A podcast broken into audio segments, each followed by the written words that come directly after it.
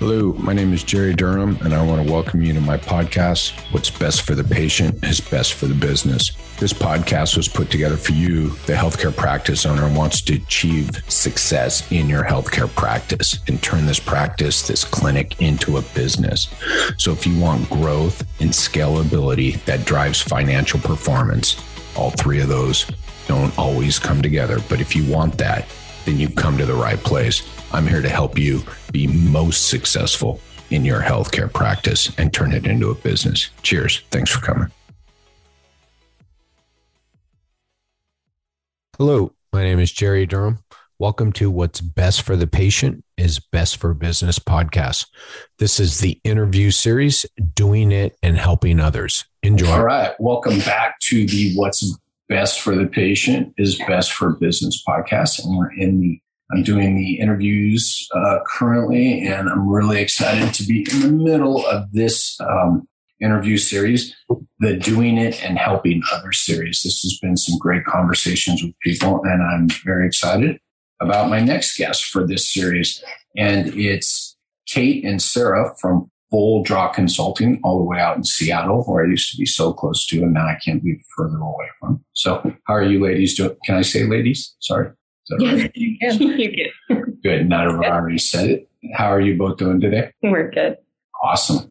Awesome. I am excited to learn more about you guys because I see so much of your content online. I see what you guys are doing to help other people start their businesses. And I'm always interested in clicking on your stuff and to see what you guys are doing. And I, I want to learn. And yet I'm going to be excited for other people to hear about what you all are doing.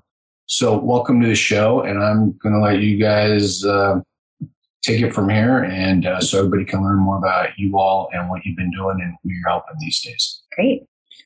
Well, I'm Dr. Sarah Haran, and um, I own a practice in Seattle, Washington called Arrow Physical Therapy. So that's how I um, sort of have made my mark in in the physical therapy world before getting involved with Full Draw Consulting. Yeah. Uh, I can go too. I'm Dr. Kate Blankshain. I have a practice actually in Chicago and the North Chicago suburbs, Rally Physical Therapy, um, which has been open for about three and a half, almost four years now. Mm-hmm. Yeah. Yeah. So um, I guess we'll talk a little bit about our journey uh, into how we started our practices first, because that's what happened before we even met each other. Um, I went to the University of Washington for physical therapy school, and that's in Seattle, and graduated in 2007. So it actually took me nine years of practice before I decided to start my own business. And it was really, you know, that's kind of the typical story for a lot of people is that I um, really wasn't happy in the profession anymore and thought I'll just be done actually. And that was the last, that was the last ditch effort to stay in physical therapy was, well, I'll just do it for myself and by myself. Um, and so I did that and I opened in 2016. So um, Arrow actually just is about to celebrate its five year birthday. Congratulations. Yeah, thank you. Thanks. Making it to five years, right? Is supposed right. to be, well, heck, making it to year one, right? But making it to year five is even a huge milestone. Let me yeah. clarify real quick, Sarah. What, because yeah. I'm always interested because I, I think about my journey. What things were you doing for those nine years? I mean, were you right. in different settings? Were you an outpatient the whole time? What were you doing? I was mostly an outpatient. Um, I worked at about three different clinics um, in that time frame and I was, you know, I had found different ways to keep my interest throughout the years. I had taught in the PT department at UW. Um, I had taken lots of students. I had gotten my manual therapy certification, right? I, I, got my OCS. I did all of those things to kind of like work my way up the chain in in the practices that I was in. Um, I had been a, a supervisor, a clinical supervisor in the settings I worked in. Um, and I was I was fairly happy as an employee most of the time. I just was like burnt out on healthcare, you know? And I um, I assume that a lot of this is my personality, but I end up even now with those patients that are very um, draining, we'll say. those those lifers, right? And I have a couple specialties that led toward that, and I think I just was like, I just I just don't want to do this anymore. Well, you're saying you still have those patients, so you don't want to you didn't right. want to do it. you well, hold on. I want to clarify it because I think this is important. You didn't want to do it in the environment and in the structure that people were saying you had to do it in, right? Is that yeah, well, and a lot of that, and a lot of folks face this, and, and we can talk about this more later, but a lot of it is that I was working with patients who, per the model I was working in, were not medically necessary for physical therapy. Yeah, right, which so, is interesting. Yeah, that is an interesting conversation. And so it's falling on me to justify why they were still there and then have those hard conversations with them and then like have conversations with my my employer about why they're still on my schedule and all of that stuff right but then yeah i thought i i thought that they would not follow me but they did yeah. but now yeah interesting right we can yeah, talk about cool. yeah yeah so that's kind of like how i ended up in that um, private practice world. It was really just a reaction to wanting to do something differently or be done altogether. Yeah. Story too.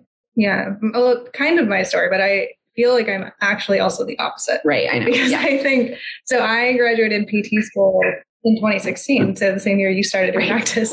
Um, and so I straight out of PT school, I worked in a very high volume, kind of one of your standard traditional high volume outpatient orthopedic clinics where kind of all the new grads worked. I did that for about a year.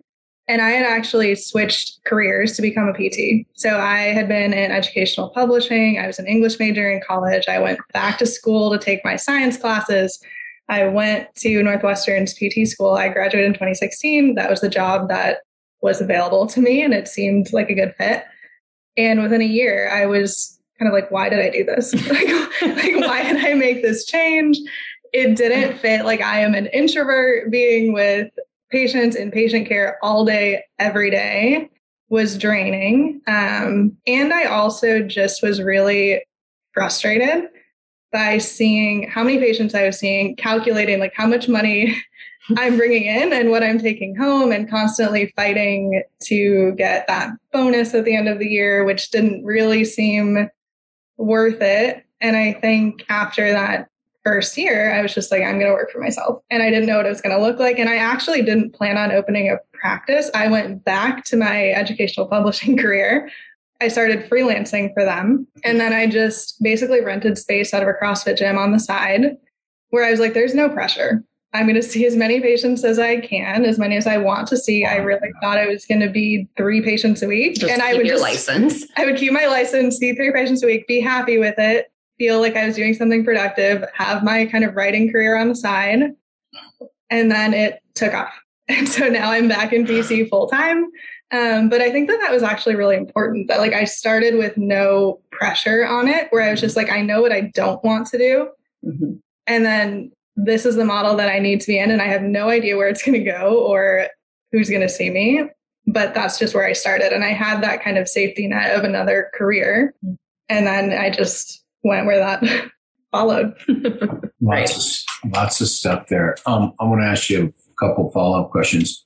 How long, by the way, you're only the second English major I've met that went into PT school. The first one was in a class like 20, 29 years ago.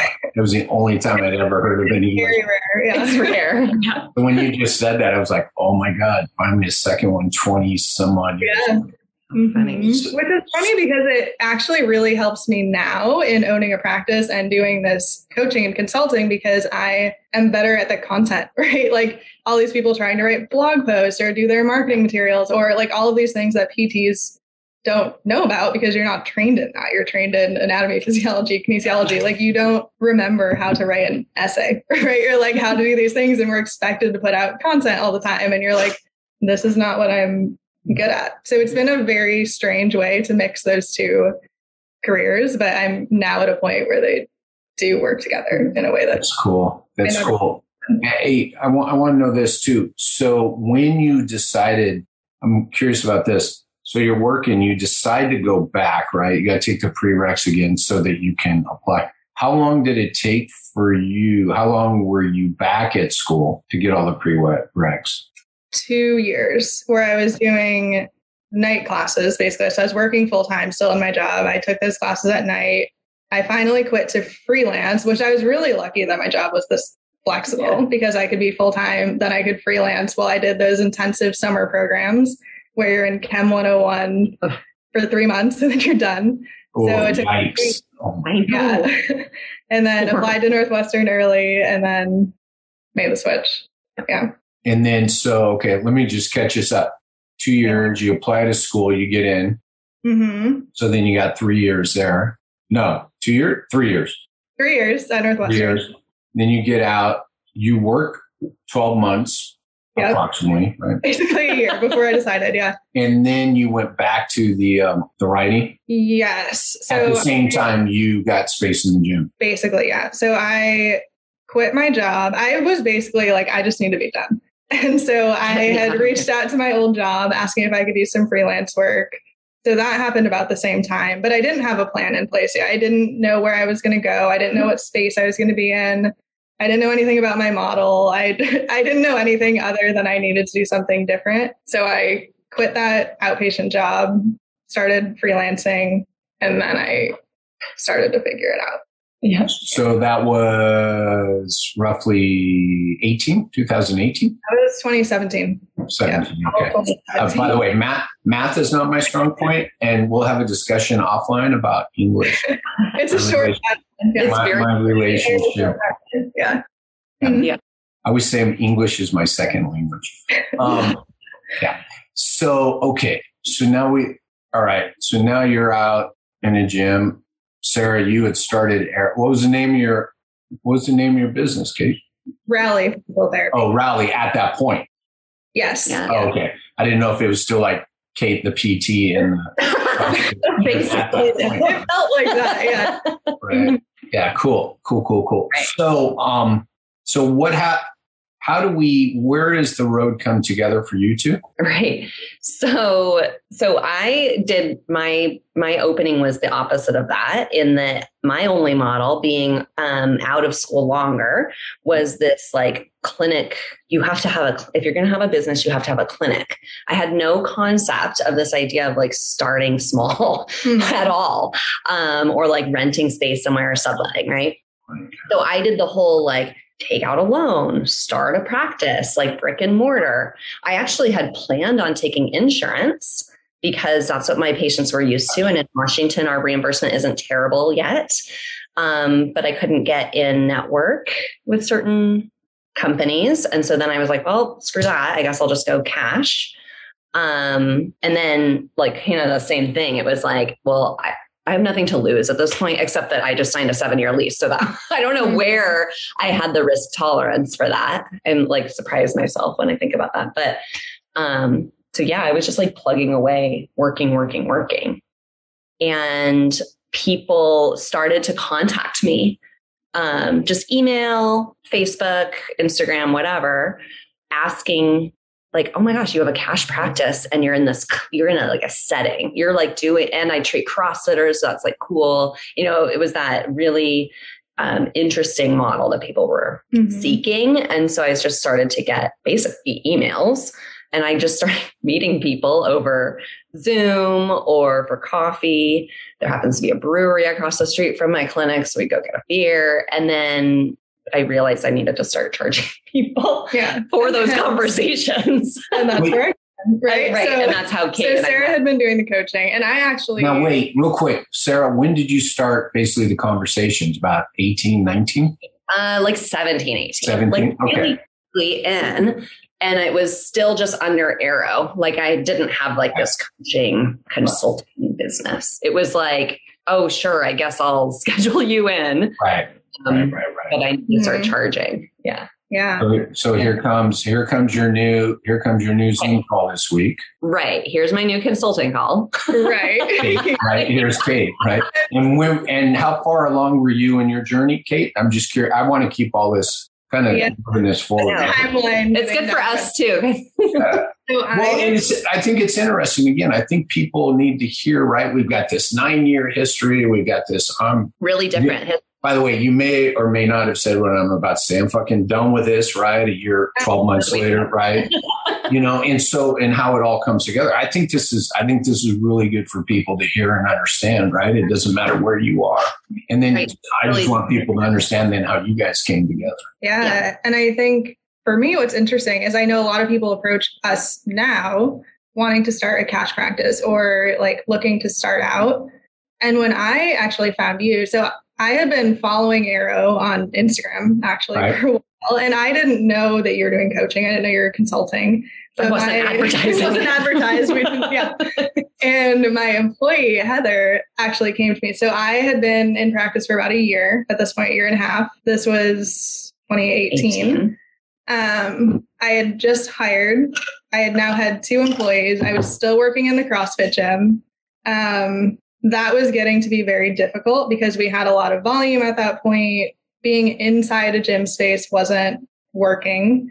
Um, and I was at this crisis point where I was just like, we were succeeding. We had a ton of patients. Like financially, we were doing fine, but the relationship with the gym was kind of going south. I was like, I need a new space. And I was just terrified. I didn't know what to do. I hadn't opened as a brick and mortar clinic. Right.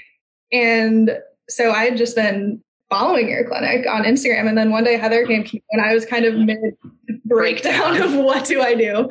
Um, and she was like, Well, I've heard Sarah at Arrow actually does consulting calls. So that was when I sent you an email, um, which was probably the easiest coaching call you've ever done because I was kind of like, I found this space. The rent will be less than I pay now in the CrossFit gym. I have all these patients and I have a new employee. Do I you hate think working I at this should? CrossFit gym. Do you think I should move in? Right? And, and I was kinda like, do it. yeah.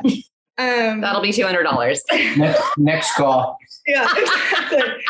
um, so then we had a couple of coaching calls. Um, and then over time, I think I learned more about your model and the cash model, which I actually didn't really know anything about. I have one insurance contract. So just for yeah, just for context, in Rally, before you contacted Sarah, were Yeah. you in network with everybody? Is that what you're doing? and we're not everybody. So we've always had one contract with Blue Cross, and that's it. Um, And so and so were one you contract cash for everybody else. okay? And it was cash for everybody else. So if they called, you asked them blah blah blah. How do you want to pay? If they had Blue Cross, you went cool. We're in Yeah. network, and if not, here's your price. Is that basically it? Yeah. So, Mhm. Cool, cool. Yeah, good. So we had started to talk more about like I found out about the course that Sarah was teaching for Institute of Clinical Excellence. Yeah, we got to make sure we drop that back up a little bit. and Right. Yeah. Okay. Drop okay. that into the story. I just want to make sure. But you were working with Sarah.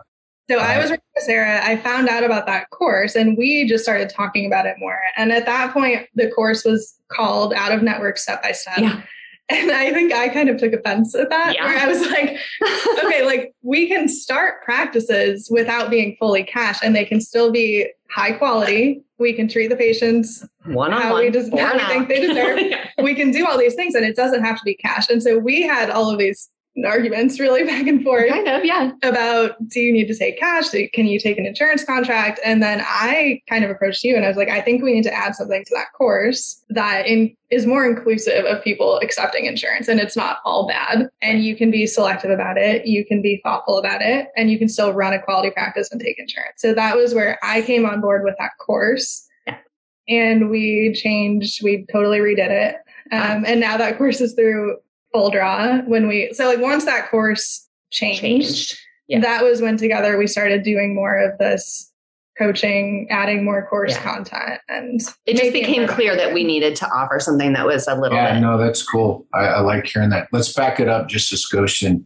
When did you officially start the ICE program, Sarah? So the Institute of Clinical Um, Excellence. I think it was like early 18. Okay, yeah, you did the out of network course, and, I- and it was pop. Was it not popular? no, it was super popular. That's yeah, what- yeah. popular. Um, and it's funny because I I met Jeff mostly to talk about my clinical specialty, which is hip impingement. So we just were talking about orthopedics, and then I um, took the their clinical management of the fitness athlete course and started, I think, just in my homework was talking about my own practice. And so it was clear that like that was um, going to be a popular topic. But I thought it. I was like, I don't want to teach a class. I don't know what I'm talking about. Like I like I have no business telling other people how to do this. Um, but as you know, like there's just such a demand for people to learn how other people have done it. And the the basics of that class was like all the legalities and logistics and stuff, but then most of it was just conversations about like how this had developed. And and once we got on the topic of it's okay to take a, an insurance contract or more than one it, it really did open up like it made it less um offensive to people that like insurance could be involved. Because it's there's such a stigma of like you can't be a quality practice if you decide to be in network. And by challenging that so many more folks were able to just like let that that stress go and then lo and behold a lot of patients like actually do want to use their insurance so then the practices potentially were more successful in that model. So it worked out really well. I think like we do have such a different background and we still, our practices are very different, but in a lot of ways, they're not really that different because the mm-hmm. clientele mm-hmm. are getting the same experience. So, and it's good to hear. I want to, that, that actually, I want everybody to stop this, roll this back like 15 seconds and hear the last thing that Sarah just okay. said, right? Which as you were building up to this, right? Talking about pair model and then saying, but it really, our practices aren't any different because of the experience. Because everybody, right? And this is, um, we don't have to go too deep into this, but you know, I hate when people start, yeah, I'm, I'm looking to start a cash practice and I'm like, oh, I really don't fucking care until I know who you're going to serve and where you're going to serve them and what you're going to do. Right. Like, no, no, nobody, nobody, nobody starts a business outside of healthcare and says, I think I'm going to start a business. I'm going to take credit cards I think I'm going to start a business. I think I'm going to take Bitcoin. Right. And I'm like, why do we do this? Right. And so, and I love the fact you just said that. So I want everybody to really go back and hear the lead in to Sarah saying that. It didn't matter because of the experience they were for the people you were serving. That, that's all that matters. And, and that's figure out, right? Yeah. Go on, Kate.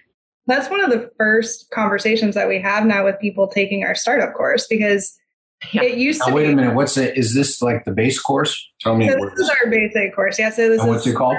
Start a PT Practice 101. Start a PT. yeah. Hold on. So, hold on. Wait a minute. Start yeah. Oh a PT Practice 101. Start okay. a PT Practice 101. And so that is now very intentional. That it used to be called Out of Network, and now it is called Start a PT Practice. And in our first conversations with our students in that course, we're asking them why do you want to start this practice?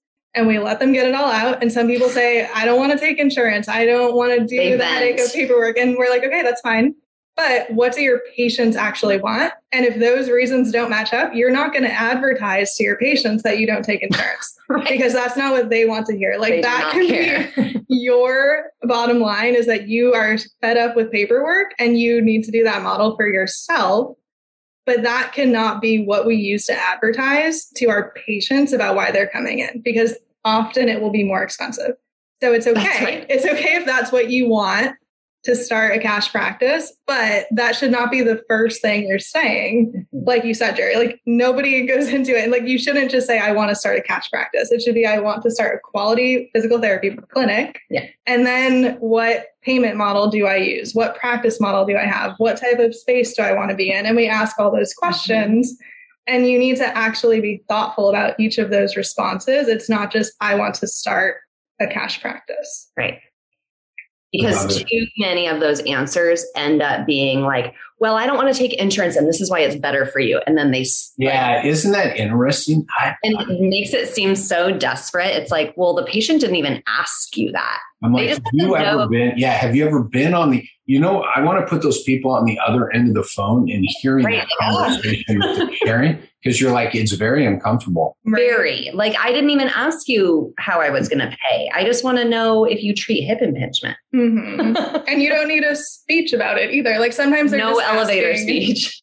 How do i pay? And it's i think we get this buildup in cash practice that that is the focus of our conversation and the, that's not the focus of the conversation to the patient. By the way, by the way, it's every just Kate. Just so I agree with you 130 percent. And so I listen. I got to throw this in. I want to speak about you guys, but I, I want to back this up because I love how we're having. You know, hearing you guys say this, right? Wanting to learn more about this. This is why you know I like what you guys are doing, and this is why I want more people to find you guys.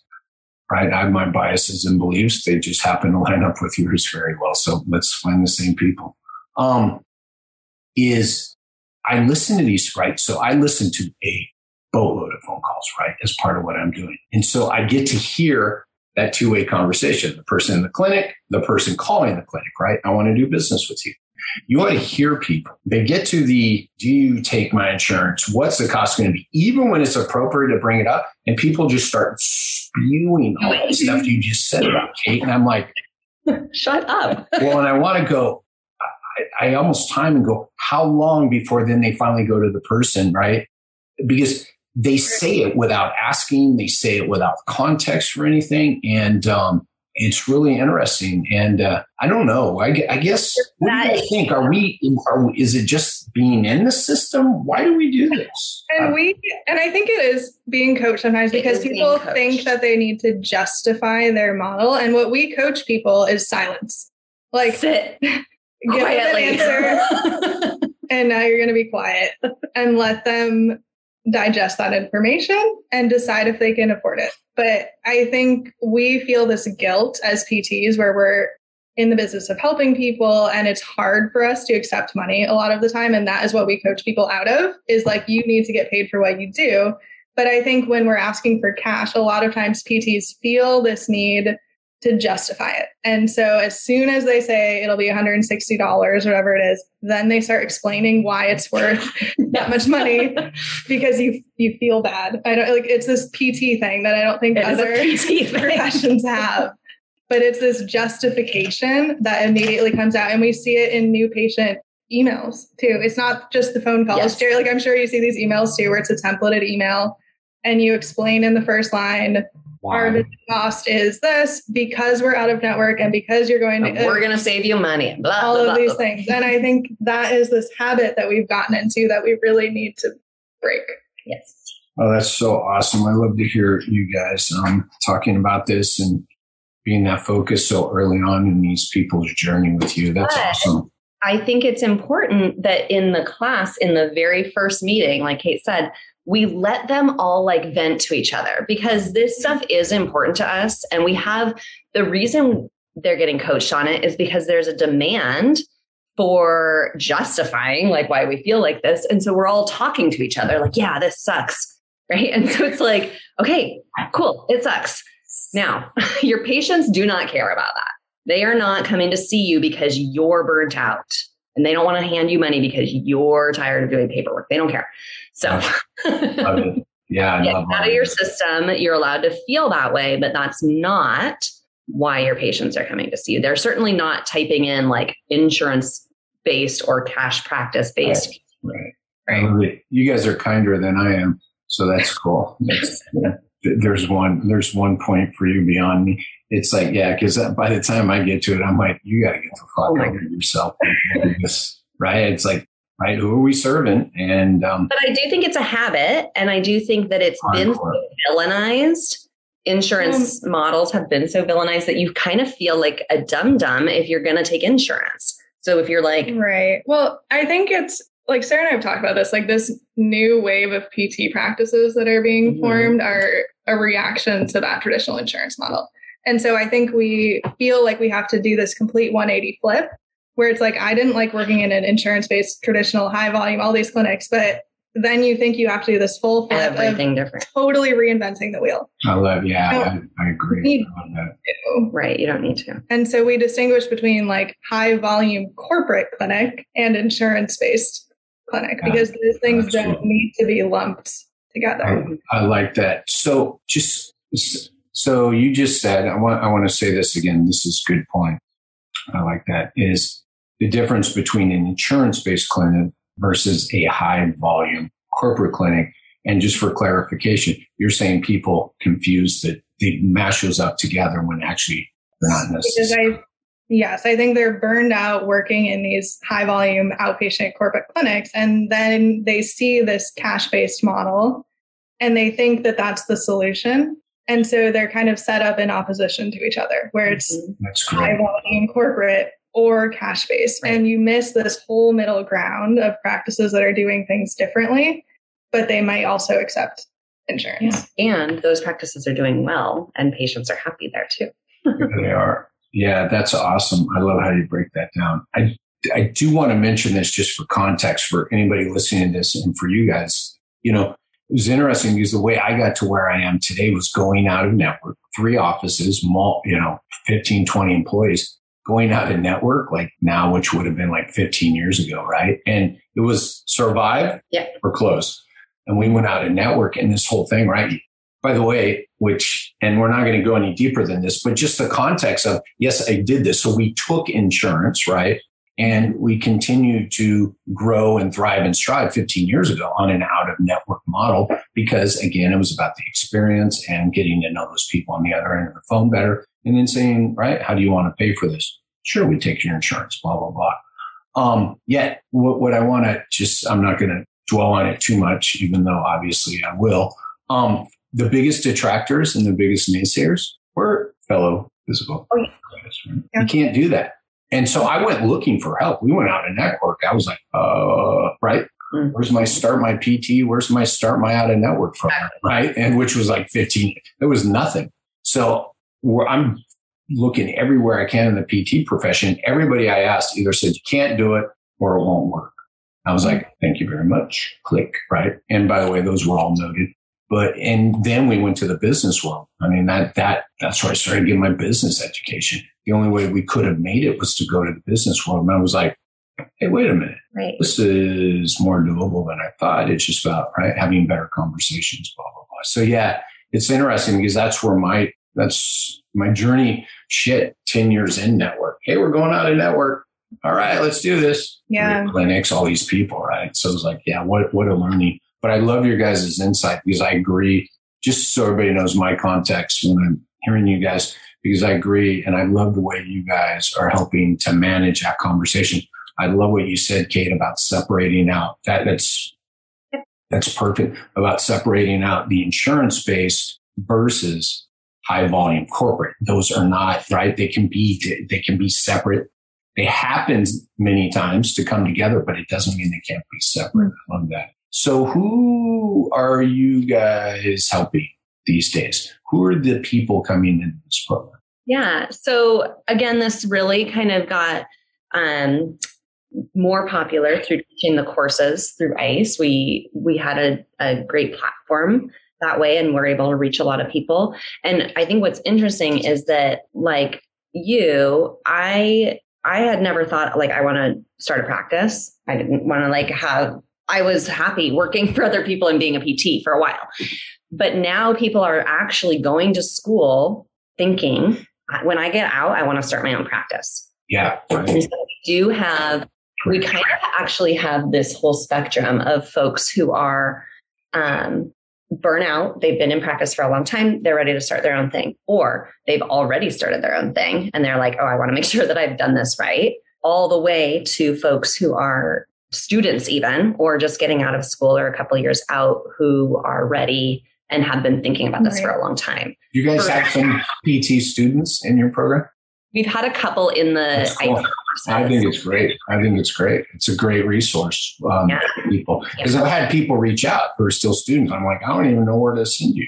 I don't even know where to start the conversation Right. because they wanted, they knew they were, la- it was oh, lacking. Oh, yeah. Yeah. And I think they- that's what's interesting is like most of our clients are it's kind of this weird thing where they want to start a business, but they're not the type of people who would have thought they wanted to start a traditional PT clinic. It's Yeah. almost like these people who Yes. feel like they're being forced into it because they want to do things differently. But they really, like we talk about this a lot, like wanting to work for yourself or wanting to own a business. And I think people make distinctions between that a lot. And actually, we get a lot of people who are starting where all they want to think about is being self employed. Yeah. Right, where they're just like- A business sounds overwhelming. And Jerry, I think you said this too like it just seems like a lot and you don't think you're ready for it. And so I think those are kind of our ideal first clients where they're like, I just want to work for myself. And I don't, a business sounds overwhelming. I don't know the first thing about it. And I don't want we want to be like that entry point where it's like it's easier than you think. You just need to have the right mindset and have the right conversations. And you might take insurance and you might not, but it's not so overwhelming. You don't need this huge mm-hmm. loan. You don't need a brick and mortar space. You don't need all of these things that you might have thought you did. And then start there. And then over time, it might grow that they're looking to hire or they want to scale Yeah. or they want to move into a brick and mortar space. And then we help them along that journey. But I think most people start with us mm-hmm. when they're just like, I want to work for myself and treat patients how I want to treat them, but I don't know Yeah. the first thing about Yeah. starting a business. Well, and unfortunately, I think that that that we need to celebrate that a little bit more because what then we at least see in some of the other coaching out there is like it's not a real business if you're merely working for yourself. Like, well, it for sure is. And if that's what you wanted, then that's fine. And you don't need to be intimidated by this idea that you're not doing enough because you didn't want to start this big business. But actually, most of those people that we've started with, what a year or two years ago, now they're like hiring and they're moving into bigger spaces. Mhm. And they've over time, they've like grown into this naturally, which makes them so much more successful because they're not forcing these elevator speeches down people's throats. And they're just like more authentically doing it the way that works for them and their patients. Yeah. And most people say, I never want to hire. Most of the people that we work with, We, I said that. they say, I never want to hire. I never want to grow this business. And then we talk to them in two years when and we're having like, we're ready to hire. hiring. Yeah. And then they hire that employee. And then they're like, oh, maybe I should take a step back from patient care. Uh-huh. Maybe I should be working on my business and not just seeing patients. And that happens over time gradually, but it's because they put the work in at the beginning, treating Right. patients how they wanted to, that now they're at that point. But most people come to us saying, I just want to work for myself. I just want to see 10 patients I'm never going to hire. Yeah. I just need to figure out how to do that. And then down the road, they usually do. Yep. But we like that starting point. Yeah, that's that's our favorite. love it. I love it. So, how long is your s- started PT business 101 course? Is it started PT business 101? Is that what it was? The Did I start- answer the word? Start a PT practice 101. Started Yeah. PT practice 101. Yeah. How long? How long is this course? It's eight weeks. eight week Yeah. course. It's all online. Um, and we start each course after the last one. So it's basically Awesome. continuous. Um, and it's all online, live Zoom meetings once a week, and then homework that is designed to help you start your practice. Right. So your homework is getting your LLC, doing the logistics, Write writing blog things up for us to look at. So it's very much like by the end of eight weeks, you are ready to start. Mhm. You, you know what freaks me out most about that eight week course? If I was to join it tomorrow, there's a goddamn English major in there looking at me. Yeah. You know what freaks me out? Yeah. I was like, holy, wait a minute, she's an English major. I'm not taking this eight week course. Mhm. Yeah. I'm like, oh, here we go again. English class all over. Boy, you want to talk about bad trigger. Oh my. No, that's awesome. And then you guys have other programs. What are you guys doing? What, what we have a second course. It's um, like our advanced course, and it's called Grow Your Practice. Uh. and that is for folks who are, you know, looking, like you said, like moving to a new space, a brick and mortar space, um, hiring, um, like maybe figuring out how to increase revenue. We actually like individually look at their practices at this point. Usually, Mhm. So that's a bit of a smaller it's a smaller course. course, usually a small group, kind of a mastermind type program. Um, but it's people who've already established their practice and they just want to take it to the next step, Mhm. whatever that looks like. Whenever that is, yeah. so And let's just, oh, go on. Sorry. Sorry. Oh, I was just going to say that's eight weeks as well. So the structures of the classes are very similar. Cool. So let's just clarify a couple things. So practice model idea, what you're thinking you want to do doesn't matter for your program. No. Uh, uh, when I say practice model, I mean clinical. Sorry, right? I'm Mhm. Oh, right, right, right. in a space, right? So that doesn't matter. Payer source, I think we sussed that out. Payer source does not matter, right? No. Right. Yeah. Yeah, cool. And we even cover like Medicare. We cover what they need to know. Right. Oh, good, good. So you guys, yeah, so that's good. So, so it's it's an education about the different types of payer sources, right? Right. Mhm. And then we both do it differently. So we can give them some feedback. Yeah, yeah. And I really, I really like that. I like that idea. That's great. And um, is there anything, I hate to ask this, but is there anything after the second course or you guys just, those people basically come into a group and they keep working with you? Most of the time at that level, people are doing one on one, or really it's two on one consulting coaching. with us. Yeah. Right. Cool. Cool. Yeah. yeah. And it's nice to have those progressions. And I think people, I personally believe, right, if they see the start, let's get through the eight weeks, let's get you going. And if they see a bump up, um, I had this discussion yesterday with someone about the people who got you here might not be able to get you to the next step, but if people can see what those steps look like, then then then they know what they're working towards, right? And I think that's really important. Um, yeah. So that's awesome. What else? Hey, um, Kate, you said you're from Chicago. Did you say Chicago, right? I was going to say Illinois, but I just wanted to make sure. And now, where you live? In Chicago. So I'm here for the weekend for Sarah's five year anniversary of Arrow. There you go. Because all of a sudden it hit me. Yeah. It hit me about, it took about 10 minutes, but I was like, wait a minute. Your practices are in the same place. Yeah. So Sarah's practice is in Seattle. My practice is in Chicago. Yeah. Cool. So happy anniversary, Sarah. Like I said, and I know we started this way, one year is insane. Five is like, yeah, one year is like that run as fast as you can, as hard as you can until right. But it's not every minute on the minute. It's every second on the second, right? To use a mm-hmm. CrossFit term for the first year. And then the five year is now, okay, go run this marathon, but we're not going to tell you how long it is. That's right. exactly. Right. And you just so, keep running. You're like, are we getting close? You're like, eh, we'll right. let you know. Maybe so, tomorrow. We'll tell you tomorrow. During um, 2020, when a lot of folks were like laid off or super frustrated, maybe they didn't feel safe um, practicing in their. Yeah, I saw those conversations. We I mean, I don't know what you thought, but I was like, oh, Full Draw is going to die because nobody wants to start their business in 2020. But we actually like grew quite a bit mm-hmm. because people were like, well, screw it. I've always wanted to do this, or I don't have any other options. And kind of out of that, we formed our network. So, in addition to our courses, we have this membership program, um, which is fun because it's a group of people from like the inception phase all the way through to I've had my practice for a long time or and and it's we just do like monthly like a, we call them happy hours or coffee hours. Coffee now hour, it's a yeah. coffee hour because we all work for ourselves. We do it midday. Um, where we just catch up and talk about we workshop through problems or talk about wins. Um, and we do we've done like a book club before. So we're trying to create a community where people can see like yes, we can help you step by step. We can help you do this. But also, there's so many ways to do it. And we just want to be a sounding board.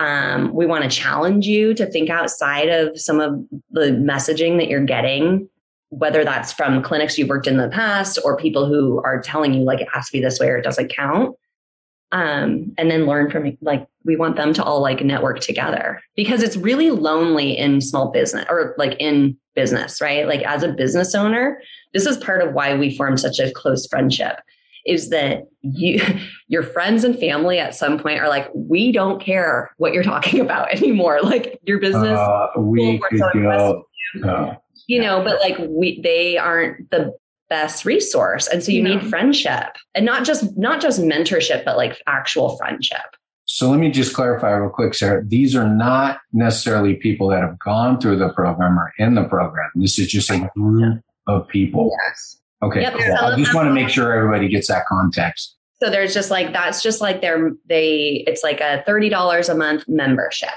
and, and, and that they'll, they'll, find that when they look at full draw consulting. It's super casual. We literally just meet once a month. They all have each other's information. We have a private Facebook group. So that's not we're not really giving them anything except for community. Oh, now come on, come on. That's I, I know, but don't don't, don't say that. Yeah. I don't believe I don't believe you, and uh, because I'm going to say don't downplay the, the I know, community right. you create, the structure you create just, you know, if community itself was needed, then I'd say, right.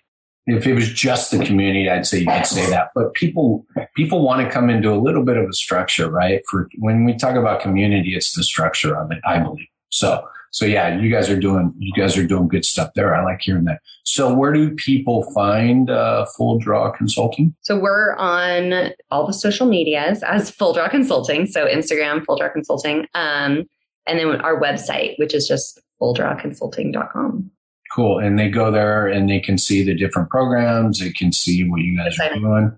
Um, how often? Here we go. How often does each of those courses roll out during the year? So the the 101 course, we really do just kind of repeat it. Okay. So every eight to nine weeks, it'll start. Okay. And um, week three right now of our current cohort. So the next one will start in September, early September. And then the grow your practice um, is a little less frequent because we tr- we want to have a group together that can kind of be on the same page yeah. throughout. So maybe grow your four, a few times a, a year. Times a year. Okay. And then the membership is open year round 365, right? Cool. That's and awesome. then our consulting calls, like like I said, we have some people who we meet with monthly forever, you know, or here and there. Um, and we do that whenever. We try to do it where they're two on one so that they're really getting that's a really good well, two for one, right? I mean they're getting one, yeah. two for second. And and I like the I like the the diversity of what you guys both bring. I think that's awesome for someone sitting on the other side of that. So yeah. that's cool. Yeah. I love it. What else? What do we forget? Are well, you a Bulls fan, Kate? You a Bears fan? I mean, let's talk about the important shit. Oh God, you really want to talk about the important shit? I Cubs mean, or Sox? Personally, Cubs or Sox? Cubs. Definitely Cubs. I don't know if you saw the ruckus last night, but there was a little. I, I had to remind the Cubs that they still suck, even though. Was, I mean, they're not having a great year. Yeah. I'm big. Right. I love my sports, but I don't like the uh, Seahawks. Mm-hmm. I rarely use the word hate, but Seahawks come into the hate conversation. Wow. I don't hate the Cubs, but I definitely dislike them. Wow. Just so you guys understand. what else are we missing out on here? What else? Well, I you, think that it's important to note, and I um, we were talking about this this morning, that being women in this field. Oh um, yes, thanks for bringing this up. Um, it's I don't know that it's that rare. I think that there are women out there, but our approach is such that people uh, they kind of are coming to us more organically. And and like the way that full draw came to be was not like hey we want to coach people. It was uh, we're just busy working in our clinics right and running our own practices and then people are seeing that and want help. Um, and so i sometimes think that we i don't know if it's like well, could be louder or if we i don't be, know that it's that i think and i think we actually just hit on this earlier where Sarah, you were like, people just want right. community. And Jerry, you were like, no, they no. need structure and they want to hear what you're doing. And I think that that, like, I don't want to overgeneralize, but I think for us, it's kind of like we talk to these people who approach us and they're like, I want to pick your brain about this. I want to have a conversation and we want to know more about their practice and we want to brainstorm together. And I think maybe this is us women, maybe this is just us. I don't know. But I think we are much more hesitant to talk about ourselves and say, this is what we did. This is what we think you should do right. and offer that advice. And I think sometimes men in the business coaching space go the other direction where they're like, this is what I did. This is what you should do. And there's Here's not as much listening and input from what the client needs. So I think we struggle to meet in the middle, but I think we swing toward the listening spectrum and not wanting to tell people this is what to do because there isn't a guarantee, right? And that's why we don't offer a blueprint or like this is step by step how to do it. We say these is like this is kind of the framework. Mm-hmm. And then you are going to have a very different individual practice than we have. And that's like, we don't that's want it. our 101 course to be like, you don't even need to think about it. Just do this step, do this, follow right. this script. No. And like, we are never going to teach people that. But I think what's tricky is that that's what people want to hear. Yeah. and so I think sometimes in the business they don't want to think critically space, it's really attractive to see this message from somebody that says, here's what I did, you can do it too, just follow these steps. Here's how much it is. And I think being around this more often and seeing people who are really struggling, because we get many clients who are like, I've been trying this for a year, I only have two patients a week what's mm-hmm. happening. Mm-hmm. And it's because we need this more nuanced look at like what is what's your What's community their Who are you talking to like listening to their problem and what is going on in their practice and i think that is where we all kind of need to work to meet in the middle more where it's a combination of like this is what i did this is what worked for me and telling that story but also listening and making it more individualized where it's not just this blueprint of here's your script and here's what you need to do. So this is interesting because I talked about this before we started recording that I wanted to talk a little bit about women consulting, right, in a profession. Um, and so, and then I got away from it and I totally forgot to bring it back up because I was so, I, and it is what it is. Um, but I got so caught up in you guys and the work you're doing. I was just excited. And all of a sudden I didn't see, I just see two smart people right? Helping other people, right? But, right, that's a mistake. So, Sarah, you let in with this. So, are your clients, is it pretty mixed? Well, we definitely attract more women. Um, Um, we had more of a mix, I would say, when we were teaching through ICE. But I think as full draw, we definitely attract uh, the female entrepreneur. We do have male members and they need us. like the guys need us too. Um, because they're busy listening to dudes like me all day. So, they need a little, they need to swing back the other way a little. Bit. Mm-hmm. Yeah. I'm a lot more forgiving. I'm just going to give myself a little credit, but I'm a lot more forgiving. But I'm a dude, and yes, like I told you guys are like, "Hey, let's talk about this," and I'm like, "Can you get this? Can you get the fuck over this so we can move on?"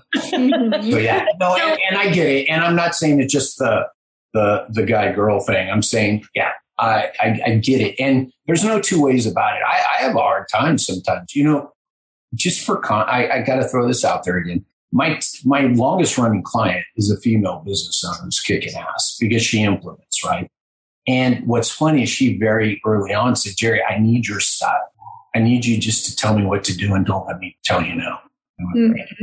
Even I was like, "Yeah, I don't, you know," but and that's the way our relationship is, and she's growing and succeeding and scaling up. Yet, right? It's I I don't know how being I, I'm going to say this out loud.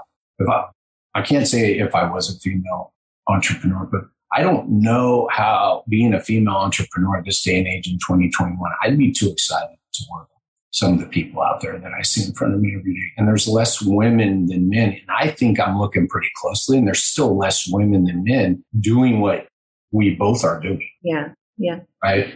yeah Yeah. I think that, um, yeah, I think Yeah, that's well, interesting. And I think a lot of what we continuously need to coach people, and it's actually been a lot of conversation between Sarah and I, is like women are generally the women that we talk to in business are very hesitant to talk about money and mm-hmm. hesitant to talk about wanting to make money.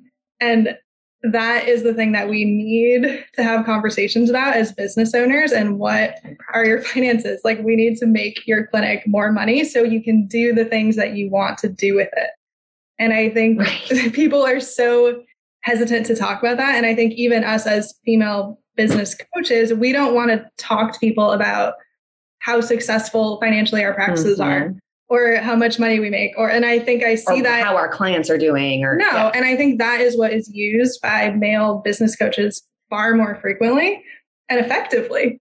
Very Right? And like effective. we have to tell ourselves that's what people want to hear is I'm going to make money.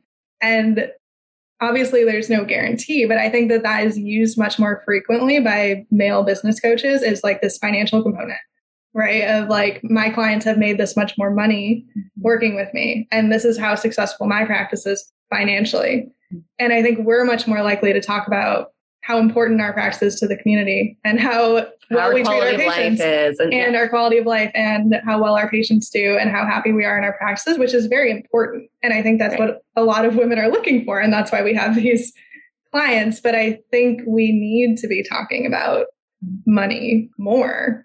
And I think that Right. is where sometimes we talk about like, why aren't we getting these clients? Why don't more people know about us? And I think they know more about the male business coaches. And I think that that's a big component is being willing to talk about financial success and promoting that in your clients and saying you're going to make money and not just you're going to have a better quality of life, even though both of those things will be true. And when we finally start to unravel some of the problems that our clients are facing when we sit down and look at finances, we end up having to have those conversations with a practice owner to be like, look, you're losing money. Here's how, mm-hmm. you know? Mm-hmm. And so it's like it does come up and we have to get comfortable with it too. And we've had to, you know, create our own ways to kind of form a template so that we can actually see how much money people are losing or making and plug it all in. And it's not arbitrary. It's like we're literally mm-hmm. breaking this down for them. And all three of us are sitting on the phone call going like, crap, you're losing money. Right. Mm-hmm. and that's important. And so we do get there. But yeah, like we, we and a lot of other women and, and people in general, but it's hard to talk about money. We don't like it. It's uncomfortable. For sure.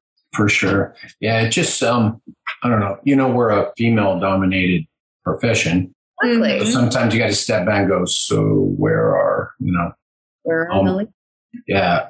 Uh, right. Where are, right. And I got, I didn't get caught up. There, there were, this discussion comes up about every nine months. So, you know, where are the, where are the female business owners? Where are the female leaders? Why are, you know, where are they missing from? And then breaking down this whole thing of why, right? Well, what, what are, you know, societal, everything? What are the responsibilities? What, what is some of the stigmas that go with it. So it's just interesting.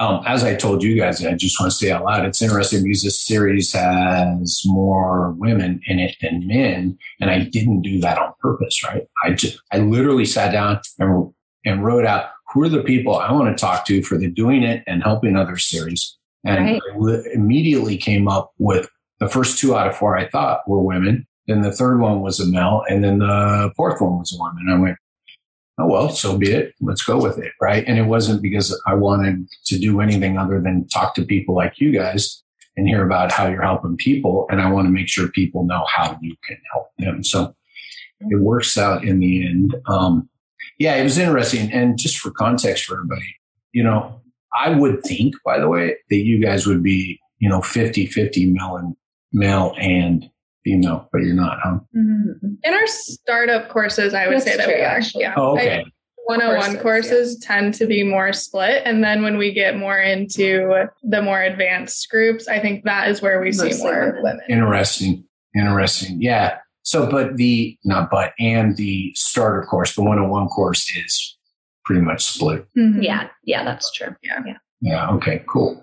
Yeah. I don't, we don't need to beat this dead horse, but it's just interesting to me. It's interesting. Um, I've been in the profession a long time and just the things I've seen or heard or acknowledged and not acknowledged. So it's just interesting. So again, you know, it's cool. You guys are, I love your stories coming together. And this was all the stuff I didn't know. And yeah, um, I'm so happy I had you guys on because this was a great conversation. And I think there are a lot of people out there. So if this helps get the message out, regardless of how tall they are or how short they are, that they can uh, use your help, that would be awesome. So I really thank you guys for coming on and sharing all this stuff with me and uh, letting people know what you guys do. Any, I already said this once, but let's just say it again. Anything else we need to finish up with? No. Yeah. yeah so your next cohort, well, people, are, who knows when people are actually about the time this rolls out. When's your next cohort roll out from today? Early, early mid September. Mm-hmm. Yeah. So about the time this roll out, this will be the time to get your butt onto the Full Draw Consulting website and probably sign up if you're listening to this to the one-on-one course. So there you go. So this because this will be rolling out right before. Cool.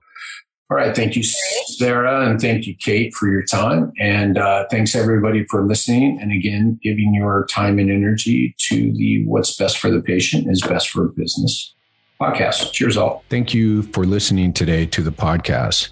Here's what I want you to do next. Um, if you want to stay in touch or want more information on the doing of all this, then I highly recommend and I really want you to go over to my YouTube page, Jerry Durham PT, J E R R Y D U R H A M. There is just so much content, videos added weekly, if not daily and you will be able to bury yourself and immerse yourself into this content and learn all you need to know to start implementing some of the things we talked about today. Second thing I want you to do is just jump in feet first over at my Facebook group. What's best for the patient is best for business. Daily interactions, right? I'll be there. You can have discussions with other people. You can ask me questions. I post there frequently, post videos, I share information there. So it's a place to stay up to date and be very interactive with other people who have the same goals and mindset that you do and want to create this business, this healthcare practice that will scale and grow and give you financial performance. Cheers, all.